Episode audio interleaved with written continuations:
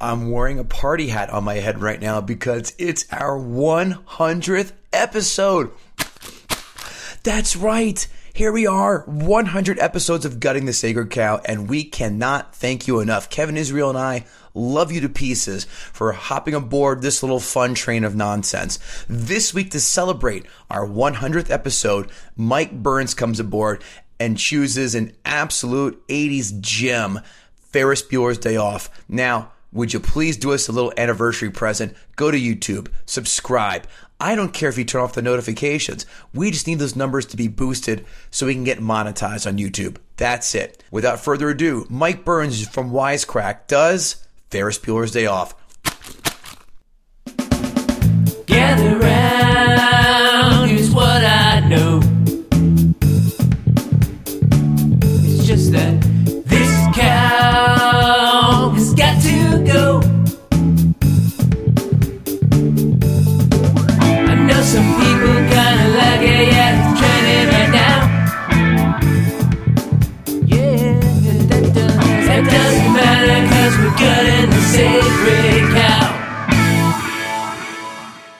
Well, the world needs ditch diggers too. Kevin Israel, name that film. You went with another easy one, another another Did I? softball I went with the one off the little off of the beat- all, and, and and from your favorite movie too. I know. that was a little off the beaten path for you, but all right. Caddyshack, just in case anybody's like, you didn't say it. Kevin Goatee, Kevin Israel, what the fuck is going on? We're back again. We hope you're enjoying fantastic episodes like The Matrix with Don Jameson. We hope you also enjoyed 40 Year Old Virgin with Ryan Haley. And I don't know what's going to air after this, but so I hope you enjoy with blah, blah, blah and blah, blah, blah movie. but here we are today. Michael Burns from Wisecrack. Mike, what's up, man? How are you? Oh, I'm so Hold on. excited to be here. Uh, I'm glad you let me come. I don't get invited a lot of places, so I feel really honored. Wow, that's a way to start off with the low self esteem admission Oh. right there. Just self hatred the whole time you had me here. Get ready for it. It's, I'm going to make it sad by the end. Felt like a backhanded compliment. Nobody Yeah. invites me anywhere, so thanks, you losers. Yeah, you know, you're you're feeding the bottom, and I'm glad to be there. This is like an '80s movie where we invite the nerd to hang out with us, and the coo- and the hot girls feel pity, and we get to fuck them because we're generous and magnanimous to you. Yeah, and I'm like the Cameron who fakes a catatonic episode so I can creepily watch your girlfriend get undressed. I can't tee it up Oh. any better than that one because Mike Burns has chosen. I'm going to go and dare say the most popular John Hughes film of all time, and that is Ferris Bueller's Day Off. Budget 1990, eh, excuse me, 1986. Budget of five million. A haul of 70 million dollars of 2021 money, 2021 money. Make that 12.3 million dollar budget 173.5 million dollars. Not a bad turn of events. IMDb is a scale 1 through 10 with decimal points. Mike, what do you think Ferris Bueller's Day Off scored? Ooh, IMDb. I'm going to go um, mm, 89.3. Uh, how about we just go 8.9? Oh, I, I thought it was 100. Shit, my bad. no, no, Yeah. no, 1 through Let's- 10. Yeah, 1 through 10. Eight, Uh, eight- yeah, I'm going to go 8.9. Kevin Israel, 9.2. 7.8. Oh. Social. Mm, I know. We just did the social network, and that was a little bit ass backwards, right? All right. Kevin Israel critics Rotten Tomato score, as you know, is 1 through 100. What did Ferris Bueller's Day Off score? 86. Mike, Wait, is the critic score? critics, yes.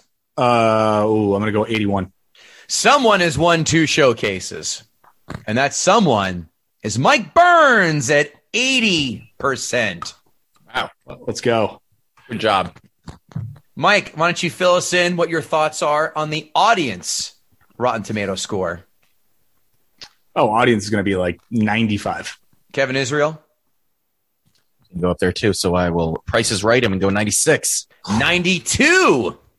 God damn it. Oh, Close. God damn it. Quotes. We did Revenge of the mm. Nerds, and probably by the time you're hearing this will have aired. I gotta say, this is almost as quotable as Revenge of the Nerds. You're not dying. You can't think of anything better to do. One of my all-time favorites. I've said since day one. Call me sir. God damn it. Another under the radar one I love, and I do all the time. I hear someone playing a musical instrument shitty. Never had one lesson. He'll keep calling me. He'll keep calling me. I'll go. I'll go. And this one I answer the goddamn phone with. Ready? Ed Rooney. I have that as a note. Pucker up, Buttercup. Another fucking classic. A, you can never go too far. B, if I'm going to get busted, it's not going to be a, by a guy like that. Another one that's been the test that has stood, the, excuse me, the test of time. So that's how it is in their family. I have my father's gun and a scorching case of herpes. And my brother and I do this all the time. Someone walks in the house. No, don't get up. It smells delicious. Dinner's ready. Kevin Israel, fire. Didn't away. leave much meat on that bone. I picked a couple of more obscure ones. Uh, try that one out. You can fertilize the lawn, yeah. which is just such a weird. It doesn't even mean anything. That's an 80s, like, you know, shock, like, you know, Yeah, something like Um, you're, you're bogus, dude, or some corny bullshit like that. I have to live with the trouser snake. Yep. Uh, uh, Jennifer Grey had some uh, some winners, and uh, I this this one I genuinely say all the time. When Cameron was, Was in, Egypt's, Egypt's land, Um, and with your bad knee, Ed, you shouldn't throw anybody. How about you, Mike? What do you have? I, I I fucked up. I forgot about the quote part. Don't I got so excited about other Don't stuff. worry. You're Um, done. You're off. So I'm gonna Get I'm here. Go right now. Nope. I'll, I'll give No, a no, quote. no, no, no, I got no. one. Okay, I go got, ahead. What's your I got one. Um, it's a creepy quote. A kiss for daddy. Do you have a kiss for daddy? Do you have a? Yeah, yeah, yeah, yeah. I'll, I'll go with that one. Fair enough. Um, Fair enough. Hold on. Now it's time for five fun facts. Five fun facts, five fun facts, five fun facts, five fun facts, five fun facts, five fun facts. Take a guess who turned down the role of Cameron. So it went to Alan Ruck, who, by the way, turned 30 shortly after the film was released. But the guy who turned it down, huge star in the 80s, huge star. Want to take a guess? Tom Cruise. No. I'm gonna go Cusack. Oh, that's a Emilio good pick. Estevez. Yeah. Whoa. We're in a very different movie. Whose brother is in the movie? Yeah. Yes. Ooh, Cusack? Charlie Charlie Sheen. She, yeah, yeah, yeah. Charlie Sheen, oh, yeah. Oh, Estevez. Yeah, yeah, yeah, yeah. Yeah, yeah. Um, Michael Anthony Hall swore John Hughes wrote Ferris Bueller's Day Off, but apparently they got a little fight because Anthony Michael Hall was working for other directors besides John Hughes. Want to take a guess on what actress wanted to play Sloane? Again, huge name in the '80s, but he she he was she was told no because it was too small of a role for her. We going Roberts there? Yeah, I was I was going to say the same thing, but I think this is before Julia Roberts. This is way before Julia. Roberts. Okay, Roberts. yeah. Meg right now. She was too old. No idea. Molly Ringwald. Oh, that Ah. makes sense. Yeah. But you said a name before. The only actor considered besides Matthew Broderick was John Cusack. Would have made a lot more sense. He's a he's a, a local Chicago guy himself. He would have embodied the character in such a real way. Or Jeremy Piven, another Chicago guy. Yeah. Who's a rapist. No, I'm just kidding. He's not. Uh, Just right into it. Matthew Broderick and Jennifer Grey were engaged after the release and then killed someone in their car while driving. But do you know the parents, the, the actors who played Ferris's parents, got married and had kids in real life? Whoa. There was a lot of chemistry between the two of those. I could feel it. A lot of sex. Katie Beeler. No. Charlie Sheen got into character by staying awake for two days. It is unconfirmed if it was pharmaceutically aided. He looked. You know what? He looked like shit in that scene. Sure did. Matthew Broderick and Alan Broderick and Alan Ruck worked together on the uh, the Broadway version of Biloxi Blues. Alan Ruck impersonated the director when he would go on his tirades, and that became the basis for Sloane's father in the prank phone call. Yeah. And now it is time for Ask a Gutter. Ask a gutter, ask a gutter, ask a gutter, ask a gutter. Lord Snert said he watched the movie recently and was entertained. It does not pass the remote test. I'd give it a rating of fine. Mhm. I need to start trademarking this, Kevin Israel. Yeah, good luck trademarking fine. But and it has to be to- told in that snarky manner.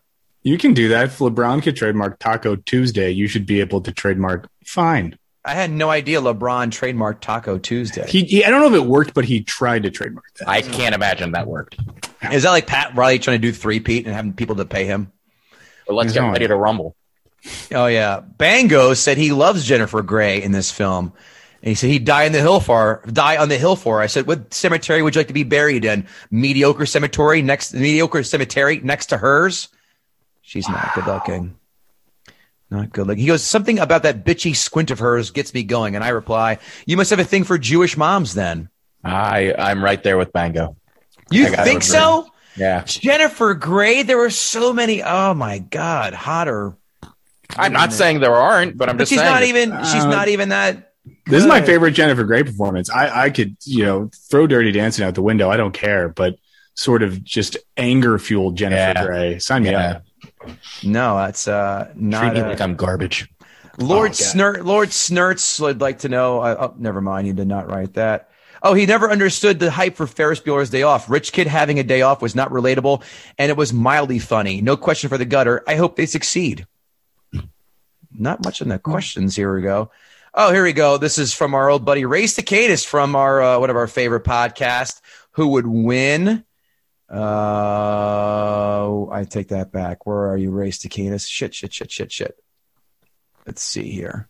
Actually, there's a couple other. No, okay, sorry. Wickedly awesome wants to know after Cameron destroyed his dad's sports car and garage, do you honestly believe his dad would not have been pissed? My guess, Cam- Cameron ended up going to a therapeutic boot camp after this incident, perhaps military school. Cameron's he's clearly dead. Yeah. I don't The even main- know about his dad. The main Danny, I was going to ask, the, what are the odds that Cameron survives the rest of the day? Potential manslaughter being on the obvious signs of him being in an abusive household. hmm Something Something Cast, our buddies who do our awesome podcast artwork, say, I think the Ferrari incident gave Cameron no choice but to grow a pair. It's my belief that this caused him to go all John Bender on his own man. Better. If Ferris went to your high school and you had to interact with him back in the day, would you have been friends? Would you have thought he was a douche? Would you have beaten him up and taken his lunch money?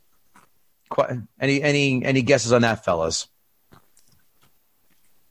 Oh, I would have thought he was a douche.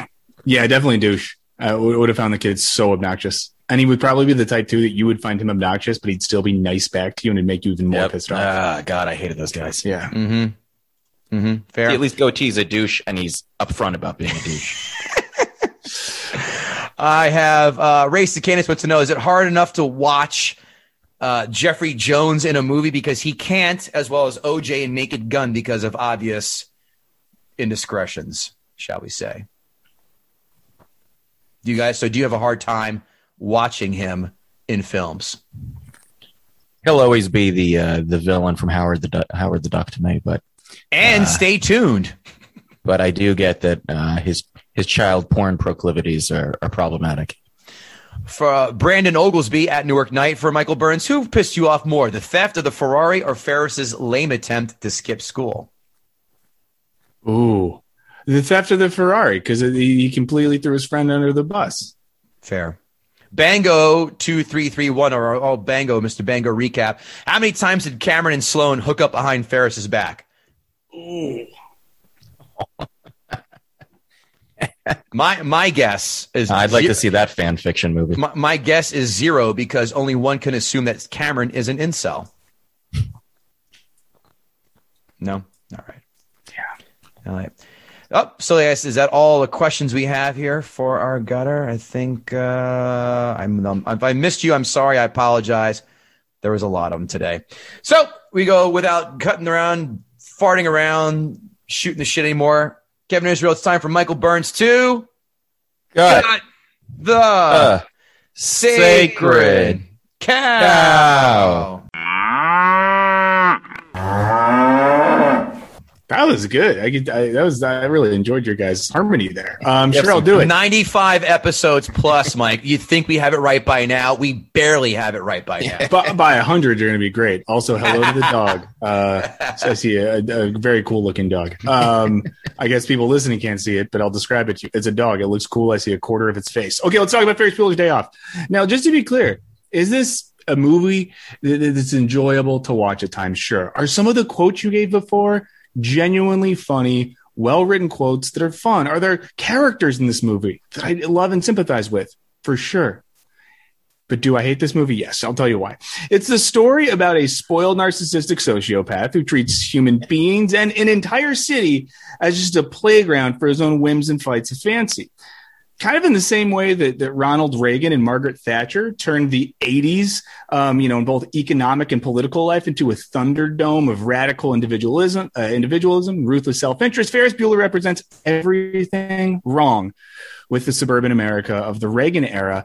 And, you know, it makes sense then that the first place he goes, he's a high schooler. They get into the city of Chicago. First place they go, the stock exchange. Fuck you. stock exchange. Just all the things to do in that city. Um, so let's really think about what we have here. We have a rich kid from the nice northern suburbs, probably Winnetka, takes the day off school. To It treat a is Winnetka. Yeah, there you go. To treat a city at school like a playground. You know, he's he's stealing Abe Froman's lunch reservations. This guy's the goddamn sausage king of Chicago. Chicago, yeah. Yeah, what are you doing? Um, he leads his best friend to have a nervous breakdown multiple times. Then, when the Germans are trying to have a nice day celebrating their culture in the city streets, he makes it about him singing the Beatles covering a shitty song. Not singing, lip syncing. The guy is so up his own ass, he thinks lip syncing a fucking Beatles song is more important than German culture. Also, I'll say this all the car stuff, they could have taken the train into the city. It would have taken them probably the same amount of time, if not quicker. Okay. But something I really hate is like, what's the core of this character? What, who is Ferris Bueller? This person we're supposed to empathize with some level. Well, the only sort of hint we have is he has a radical belief in himself. He gleefully quotes John Lennon saying, I don't believe in Beatles. I believe in me. And it's just like, fuck you, man. And we see how the self belief leads to the manipulation of everyone in his life. Take these loving parents. I would have killed for those parents, uh, not only for the mother's fashion, but for their their love, their care, their interest. And he throws his sister under the bus. I'm Team Jeanie here. Who knows what she's been through living with this kid her whole life? She just wants someone to give her some respect, and she's so desperate for love. She sees, you know, two days up, pilled up Charlie Sheen in prison, not prison, just the, the police office, and then starts necking. So I don't get how we're supposed to like this movie when when we can't find the central character at all sympathetic. You know, I just finished watching Suicide Squad, and I find characters in that movie who murder hundreds of people significantly more sympathetic than I find Ferris Bueller. And let's get into the filmmaking problems a little bit. Like, what is his motivation? At various points in the movie, we're meant to believe that Ferris's actions are motivated by a desire to stop and look around and enjoy life. At other times, he's trying to live a little bit before graduation and enjoy hanging out with his junior girlfriend who he's going to marry one day. No, he's not. And at other times, we might, we're meant to believe that he's just trying to shake his best friend out of an emotional stupor. And I think this bleeds into the film as a whole, especially the third act, when I think it's so unclear what we're supposed to take away from this. Um, I'm a John Hughes guy. I like John Hughes. I think he gets muddled here. And and the Dean Rooney storyline, except for his, his his interactions with the secretary, that's incredible. Dealing with Cameron's fake pr- phone call is great. It just doesn't add a lot to it. And let me note, I'm not alone here. Legendary Chicago bred and based film critic Gene Siskel could not stand this movie. When you can go look up his original 1986 Chicago Tribune, uh, Tribune review, he hated it. Now, last thing I'll say this movie evokes the same feelings you get when you watch Woody Allen dating a high schooler in Manhattan or listening to R. Kelly at your cousin's wedding. We have, you already mentioned this. Jeffrey Duncan Jones, who plays Dean Rooney, is a legit pedophile. And I got to watch him in this movie as he rolls up to a woman in an arcade and says, Your ass is mine. Weird. Don't like it. Made me feel bad. And then another thing, you That's true this- acting for him, though, to be fair. That's a good point. She was much too old for him, but And a woman. you- yeah, that too. Oh boy, bad guy. Um, another thing you already brought up as well. I can't avoid this as a proud Irish American. Matthew Broderick and Jennifer Grey went to Ireland after they filmed this movie and killed two people. You brought this up. They drove on the wrong side of the road and murdered people. just just straight up did it. Paid $175. Is that the price of two Irish lives for you, Matthew Broderick? He's no different than the hundreds and hundreds of years of the English colonizing that place and treating the people like shit. Sorry. Makes me Such a mad. nerve here. God damn you, Irish. Yeah, I like it. Yeah. Well, then, so this film boils down to a pointless game of cat and mouse between a pedophile and a vehicular murderer. Um, you know, the, the real victim, victim of this film is Cameron. I feel so bad for the guy. The whole movie is best. Cameron's physically ill, living in an abusive environment, and and and the film wants us to believe that Ferris's actions benefit him. He got him killed. There's no universe this dad isn't at least beating the shit out of this kid, if not killing him. Final thing I'll say is the moment that Ferris rolls into that parking garage, looks at the hard-working blue collar Chicago guy who actually lives in the city, and says to him, "You speak English." He loses me right there. Um, for those reasons and more, I, I don't think that, that I, I just I don't like the movie. Thank you for for letting me state that case. Give me a number one to ten. Mm, I go with three. Wow. That synopsis of the movie was the best describe a movie badly I've ever heard. A hundred. This is worse than Zach Morris is a piece of shit. what did I? What did you fucking call that? By the way, his dad. You every time I watch, I go, "That is one hell of a dad." He calls me like, "Hey Ferris, love you, pal." What a Like, dad. Oh, what a dad. And when the girlfriend like does a little kissy thing in the car, he's not some creep in the city who gets 30 miles away from his wife and is like, why not? You know, he looks away and gets back to the Chicago sometimes. By the way, his parents were the parents that uh, the the the the burnout described in Breakfast Club. Remember when he was when he was when he was being like, "Hi, Dad." Oh yeah, like that's Yeah, two yeah. Ferris Bueller's John parents. Nelson. Yeah, The Yeah. breakfast the Breakfast Club is an absolute fucking whale abortion. Watch that now. It angered me how awful it is. Don't you make a face, Mike Burns. That film fucking sucks. John Hughes bats 500 in my book. He is the epitome of swinging this. He Okay. swings hard and kills it, or he misses like Bugs Bunny against the Gas House Gorillas. That's or vice versa. That's how bad his films are can be. That's how films his great films can be. I didn't mean to get goatee all fired up. I was just Fuck me. the Breakfast Club and fuck Pretty in Pink. We said that before in this podcast. Notes brought to you by guttingthesacredcow.com. Every day where you find fantastic blog articles, merch, GTSC podcast on Twitter, and subscribe to us on YouTube. We're getting close to monetization. And we need to keep paying for Kevin Israel's hair care products because his hair is wonderful and wavy and mine's going That's slowly, good hair. isn't it? Yeah. Notes. I know the they bought it monologue by heart since age 11, and I still recite that shit verbatim. Broderick makes a great point about European socialism. Who gives a shit? I haven't thought about European socialism since the last time I watched this movie. I love 80s movies. We discussed this, Kevin Israel, ad nauseum. You know what I forgot to add also? I love to see in 80s movies when kids are randomly carrying boom boxes in the hallways in school. I go, that's right. It happened in the 80s. It- It, it legitimately did, and I know it's a trope in '80s movies, but people really did walk around with boomboxes. sign of a bygone Cool shit. era. Oh, a tear of nostalgia slowly trickled down my cheek. How and why a high school senior would be so magnanimous to get a random freshman dude out of summer school, that doesn't happen. If it was a freshman chick he's trying to fuck, I get it. But a random dude he has no tie in with at any point in the film, he's getting out of summer school. No, he's not. He's trying to fuck your sister or something else. I don't know. How does a how does the random female student identify Ferris Bueller on the phone by him just saying hi? Hey Ferris, how's your bod? Fuck you. What? There's no caller ID. There's no one word, two letters. Hi. How the fuck do you know him that well? You can identify him that fast. Horseshit. I can totally see Kevin Israel telling someone, "Do you know what my diastolic is?" It's 36 right now. I believe that's no, you'd be dead. Uh, that's for sure. I'd love to know what Ferris did the other eight times when he skipped school. If one of them wasn't getting drunk on Zima and then have Sloane do naked cartwheels while shooting ping pong balls out of her cooch, he's a horrible party planner. Wow. Never I go out with Kevin Goatee. It's he expects a lot. Yeah, just uh, man has high standards. Like I respect that, but Yeah, who can you. meet those? I mean, I, listen, Nobody. I'm just recreating my high school senior years, sans the uh, ping pong balls. I bet it's. I bet it takes the same amount of coaxing to get Cameron out of the house as it does to get Kevin, as it did to get Kevin Israel away from his porn libraries in college to come out for an evening. Wow. They were extensive. they were. you. I and listen. Listen to other worth- episodes of this. Listen to other episodes of this podcast, Michael Burns and other listeners. He gets into his porn, terabytes of porn he has on his laptop. I didn't see the streaming thing coming. I wasn't prepared. Well, yeah, you get to college and you have the high speed internet for the first time. What are you going to do? Not not download as much as you can? Mike, Oh, we got we graduated college in 1999. That shit wasn't coming for quite some time. I'm a I'm a, a little bit of a generation behind you guys, so never mind. Uh, well, you put in your dues. It was easy for me. I was Yeah, yeah, It's a- we had to earn it. we had to download on a 28.8 modem. Fucking a 30 second clip took 18 minutes. Thank you. Sloane Peterson has the same reaction of finding out her grandmother died as she would have if she went to the movies and her film she wanted to see was sold out.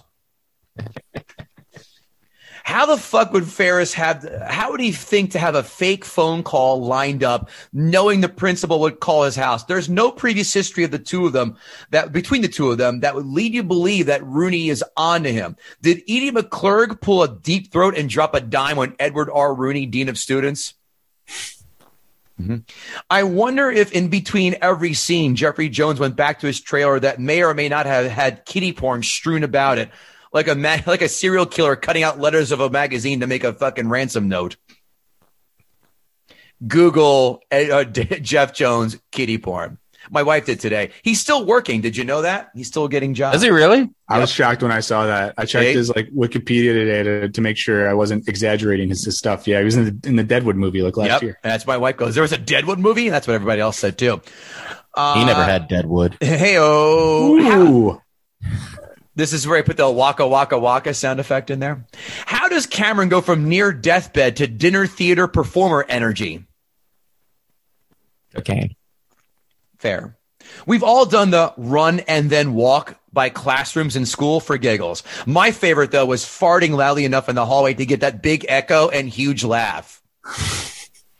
If you did a good idea of the level Kevin Goatee's working on here. If you didn't, you're a liar, Kevin Israel. I will not stand by you trying to paint yourself as a fucking saint, even though you're Jewish. No fucking chance does a kid from Chicago wear a goddamn Gordie Howe Red Wings jersey as they hate each other. As a sports fan, I was incensed by this, but I did a little research for a bonus fun fact. John Hughes lived in Michigan for 12 years, and that was his favorite team and made Cameron wear that. Kevin Israel, that's like making uh, a, a Red Sox fan, that'd be like making Ben Affleck wear a Yankee jersey in Gone Girl, which he did not, which is why he had to wear a Mets Not going to do it.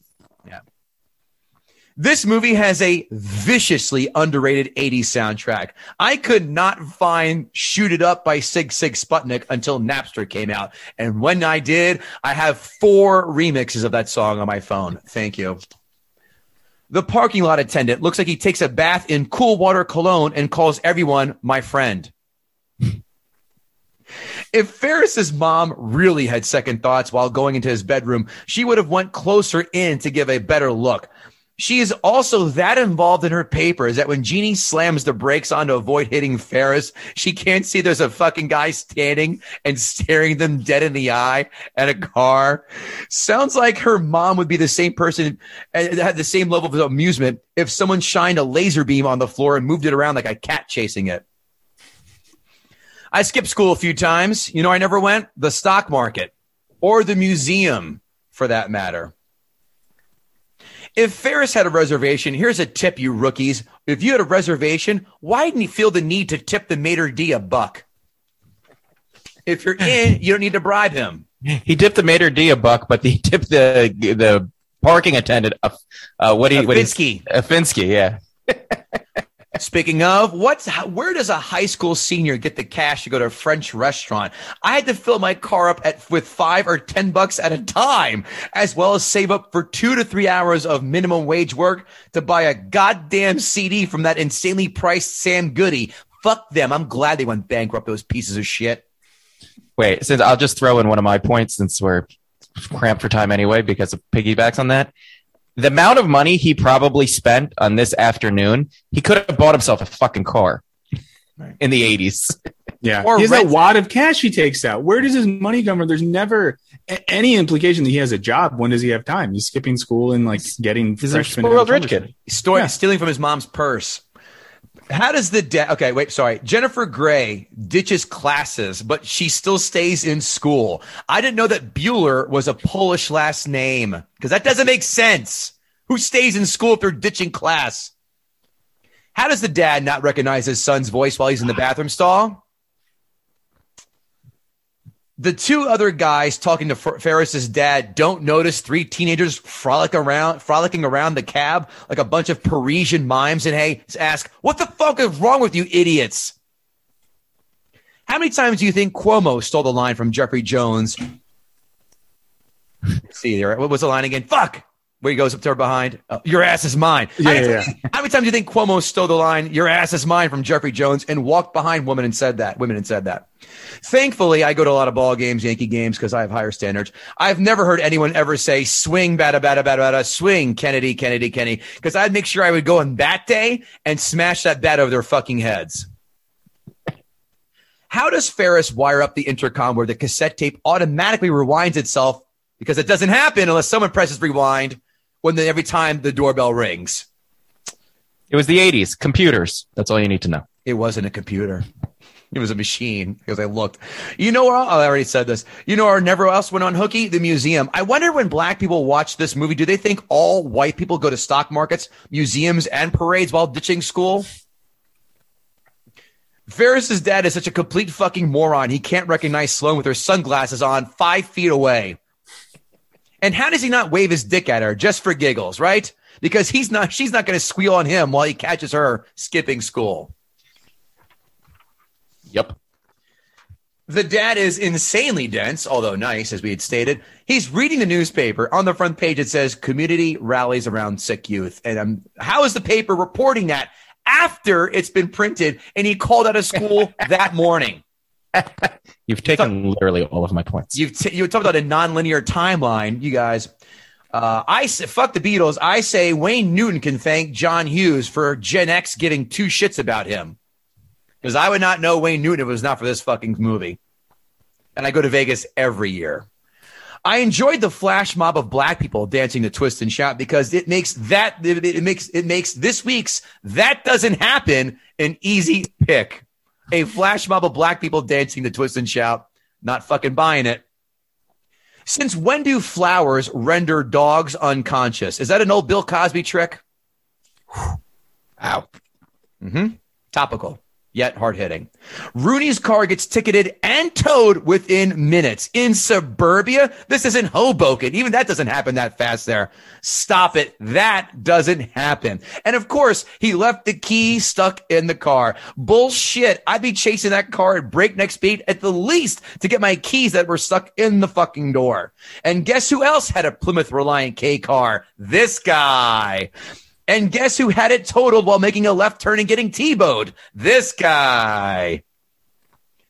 If Cameron is in a is in a vegetable state, how the fuck did they get him on a direct in a director's chair, let alone on top of a goddamn diving board? I've never brought a chair and sat down on a diving board because it's not the steadiest place to sit is on a diving board. And if you slip, that doesn't happen.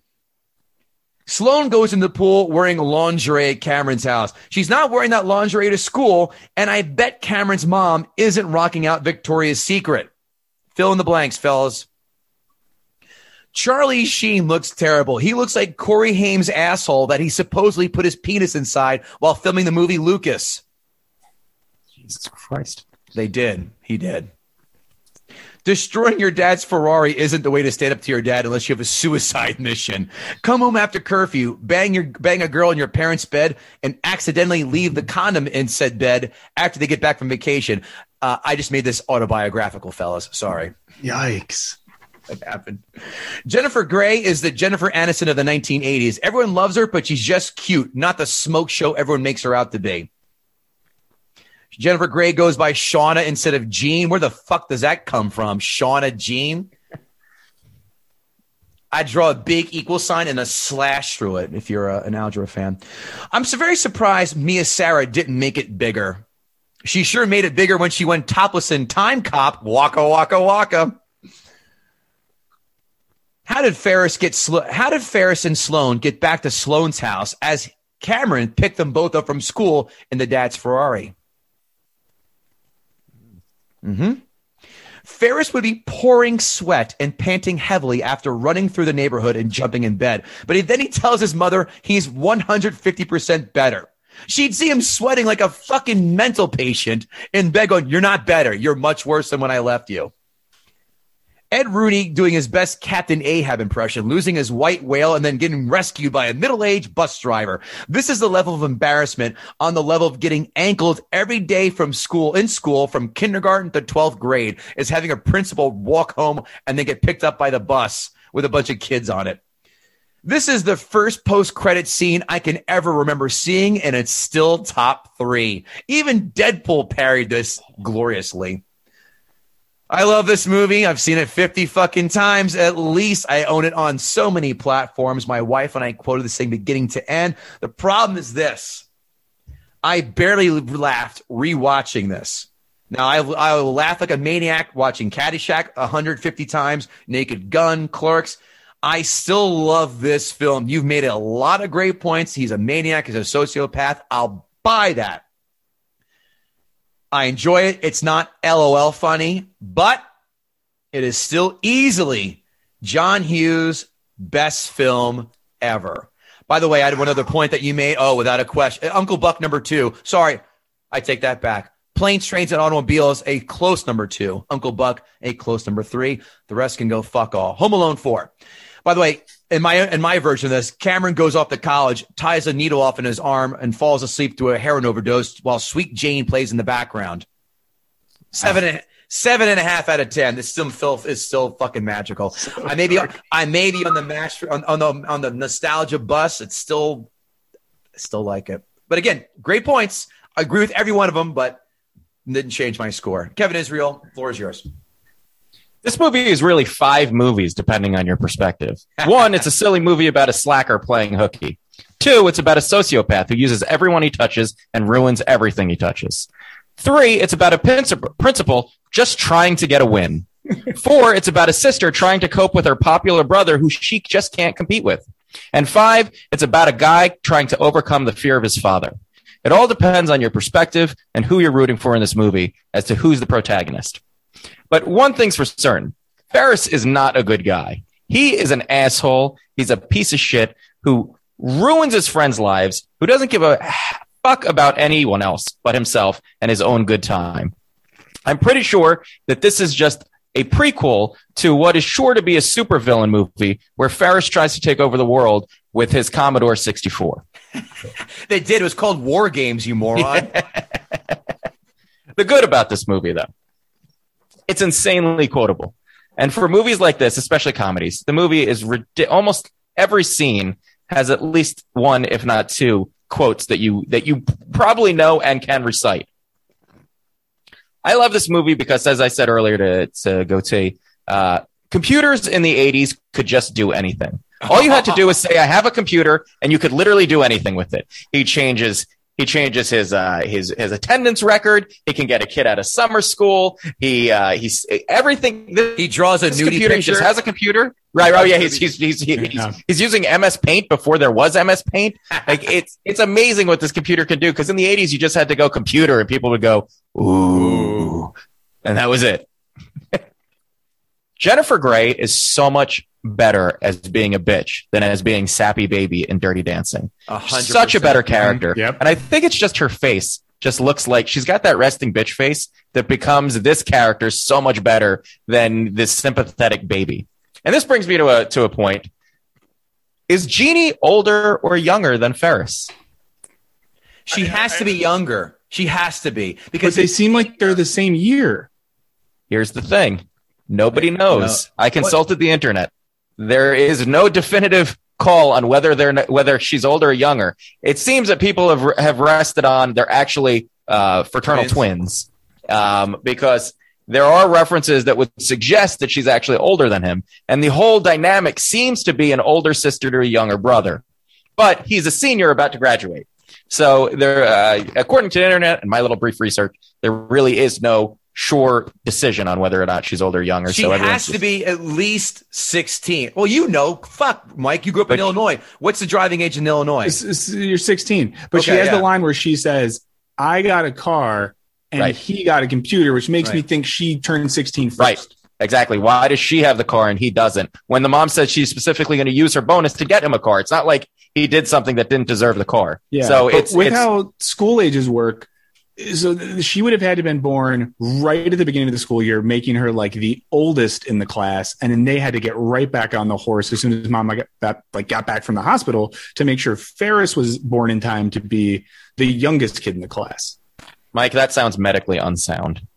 I didn't make her do it. They're it. called Irish twins. You should know that, Mike. They're called Irish twins. Listen, right. I, I I have cousins that are like six months apart, and we just don't ask questions.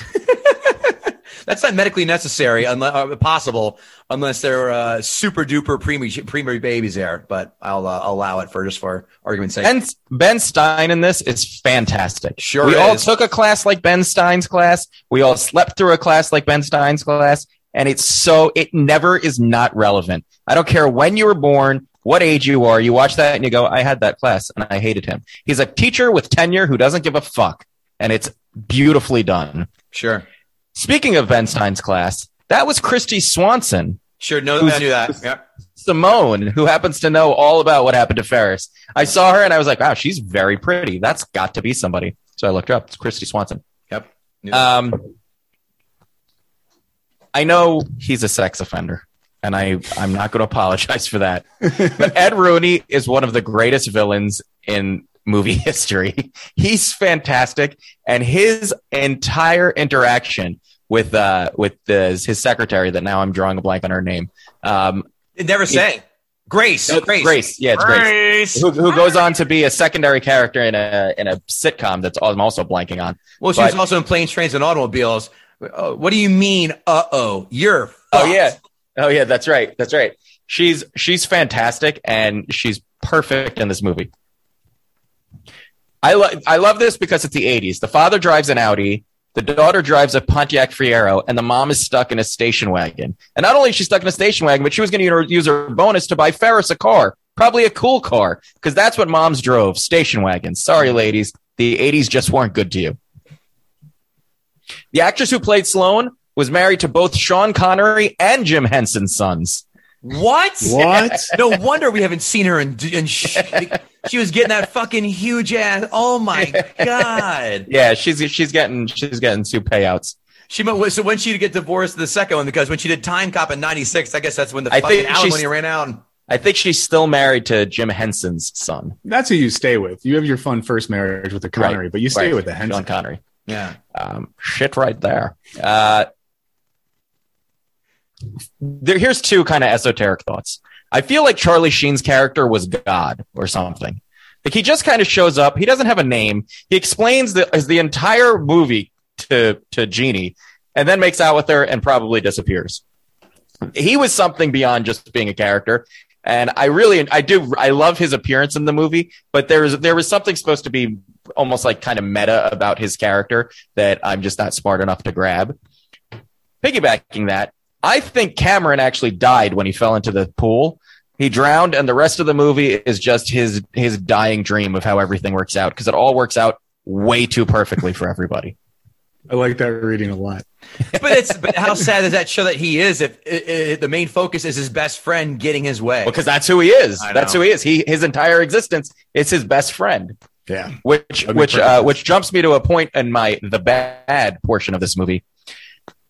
There's a there's a moment during Cameron's breakdown. Your best friend is having a breakdown, a, a real true moment of of loss. And Ferris takes time to talk to the audience about how he's going to ditch his best friend, and he may or may not end up with his girlfriend. That's how big a piece of shit this guy is. His friend's having a crisis, and he's talking about like, ah, we're probably not going to talk next year, so fuck him. By the way, one of my biggest points in this movie, that was a 1962 Ferrari 250 GT California. That's not a Corvette. It's not a Lamborghini. It's not a Porsche. That's a 17 million dollar car. Million dollar car. One of them. That's not a car you just steal and drive around. There was a hundred of those made. You don't. It blows my mind when It he is his it- fault he did not lock the garage. Well, but that's the thing. First of all, if you own a $17 million car, and by the way, it's my dream to have a room where it's just cars. But if you own a $17 million car, first of all, you don't let your stupid kid know where the keys are. You don't keep it unlocked and you have, you have video cameras and some large guy guarding it. That car is worth fortunes. It's insane. It's insane that they actually even picked that car because it's so valuable that it just it, it, it drives me crazy. And he would take it to a garage. And by the way, it's hysterical that those two guys what those two guys do, but they would never do that because they would end up in prison. And they and by the way, once you see the mileage on the car, you would go back and you would just say, "Well, I'm suing you guys for I'm going to own this parking garage now." But yeah, 17 million dollar car. It's not just some fancy nice car. The phone gimmick in this movie, I think it's used almost 3 times where they call and pretend to be somebody else and it plays out perfectly. It gets a little old. It's a little sitcomish. It's great with Rooney. The the playing the the Sausage King. It gets it gets it gets a little ridiculous. Sloane looks damn near thirty, and she's supposed to be younger than Ferris, who actually Matthew Broderick almost looks like he could have been in high school. Sloane looks like she was probably left back a couple years and is is waiting to graduate college. I think she was. I Scene think she where- was 18 when they she filmed this. Was she really? I think She I looked-. Yeah. She looked much older. The scene where Sloane asked Cameron if he watched her undress and Ferris just leers on with that creepy smile is such an indecent proposal, eyes wide shut moment. Like, what was that? They were like, You're such a loser. You can only fantasize about fucking my girl. Ugh. It just creeped me out. Like, I, and I never even picked up on it, but I don't know what that was trying to get across, what point they were trying to make, but it was just pure creepy. And I close with my one my one last stupid observation. Every gym class in movies looks like boot camp. I don't know at what time movie movie makers went to gym class, but I feel bad for them because my gym class we played dodgeball or kickball or maybe we even actually played a game of softball. Nobody took it seriously, and if they told us to run, most of the people walked. But in movies, especially 80s movies, it always looks like boot camp. And all I can say is that doesn't happen. but I have to agree with Goatee on this one. This movie, I saw this movie when I was 12 years old. I was uh, uh, I was in soccer sleepaway camp, and they played it as one of our like evening entertainment, and nobody knew what the movie was about. And watched it, and I remember thinking, I want to be Ferris Bueller. Now I'm grown up, I realize I don't want my kid to grow up anything like Ferris Bueller, but it's still a great movie. It still has, it's so quotable.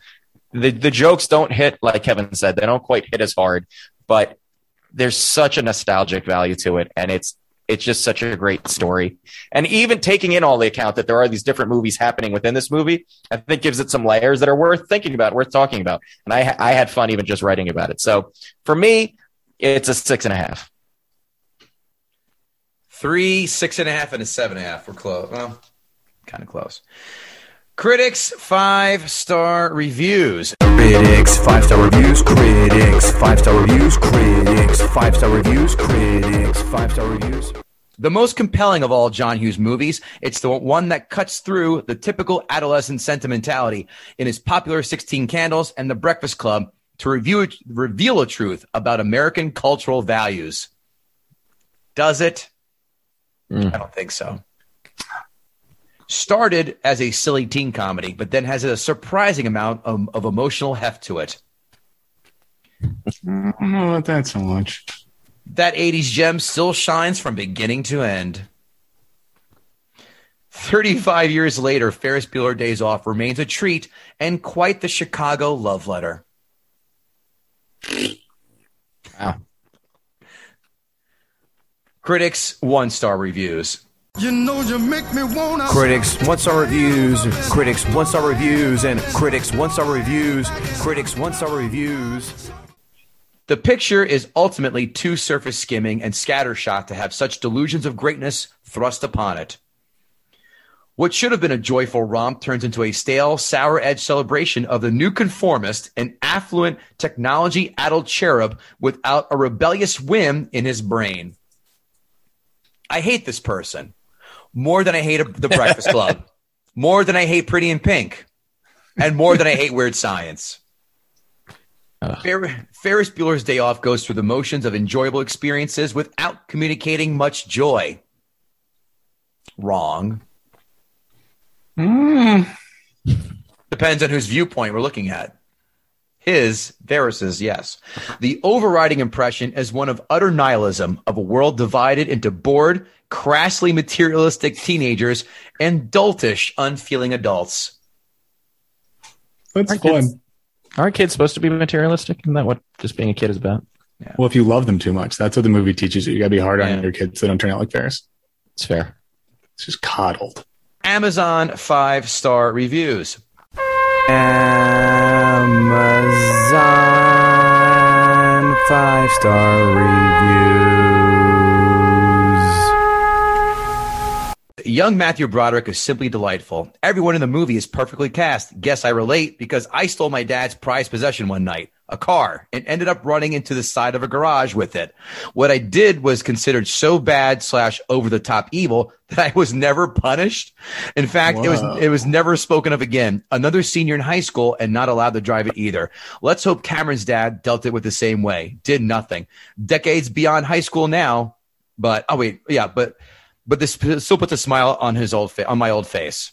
Watched this many many years ago, and watching it again again was just as good now as it was then. Highly recommend, regardless of your age. I can relate to it. I can relate to my high school years, even though I'm 84 now. What's this guy's version of playing hooky enlisting in World War II? Can't get enough of a classic. Bought this for my boyfriend, and I feel I may need another. LOL. He has watched it nonstop. When he's not watching it, he's playing YouTube clips of his favorite scene. When he's not watching it, when he's when he's watching it, he's ignoring my pussy, and I wish that Kevin Goatee or Kevin Israel were inside of me. Oh, that was, I fell for it. I fell for that one. I had forgotten how funny this movie is. More importantly, no Ferraris were harmed in the making of this film. Signed, Magnum PI.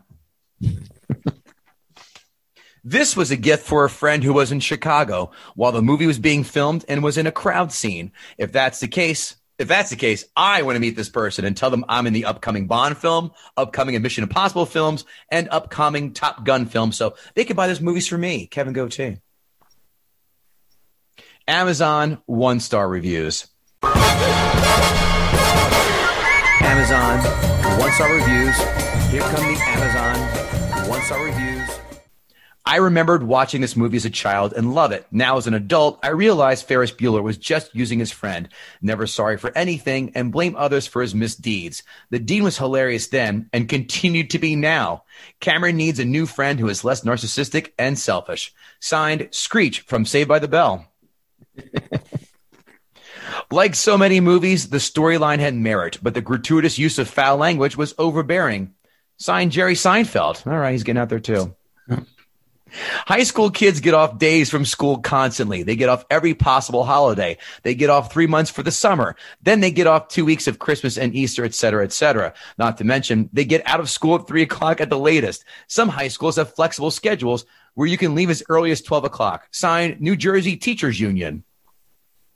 By the way, they forgot the Jewish holidays and teacher convention week off as well, Kevin Israel. Yeah, damn it. Not a fan. Everything he does in this movie is selfish, irresponsible, with a total disregard for those around him, except his girlfriend, and he's nice to her only out of self interest. And yet, the family and friends he's been taking advantage of go out of their way to cover for him at the end, while the principal, who was right about him all along, is made out to be the bad guy. Ferris Bueller isn't someone to look up to and emulate. He's a manipulative little shit who makes a habit out of hurting people he supposedly cares about and gets off scot free. Like most folks, I usually pull for the main character of a story, even when they've caused a bit of trouble. But in this case, I want to see what Ferris gets, what he's get. I want to see Ferris get what's coming to him. Sign John Gotti Jr. It's reasonable. Kevin Israel, did Mike Burns got the sacred cow? Mike did a great job, and I agreed with a lot of what Mike said, but I think this cow is just too massive. Uh, I, I think this one's going to still be standing. You, you definitely you cut it good, but uh, Ferris Bueller's day off lives to take another day off. This cow is a heifer. You go, what's the score? Nothing, nothing. Who's winning? The Bears. Guy's so good. I love that line too.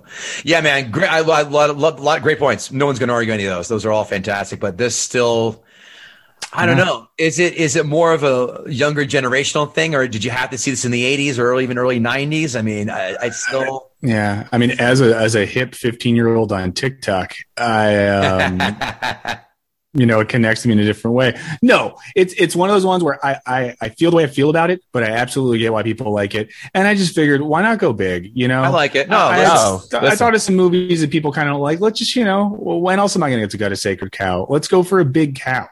Listen, that is it. that You picked is it. what that's most of the time, Mike.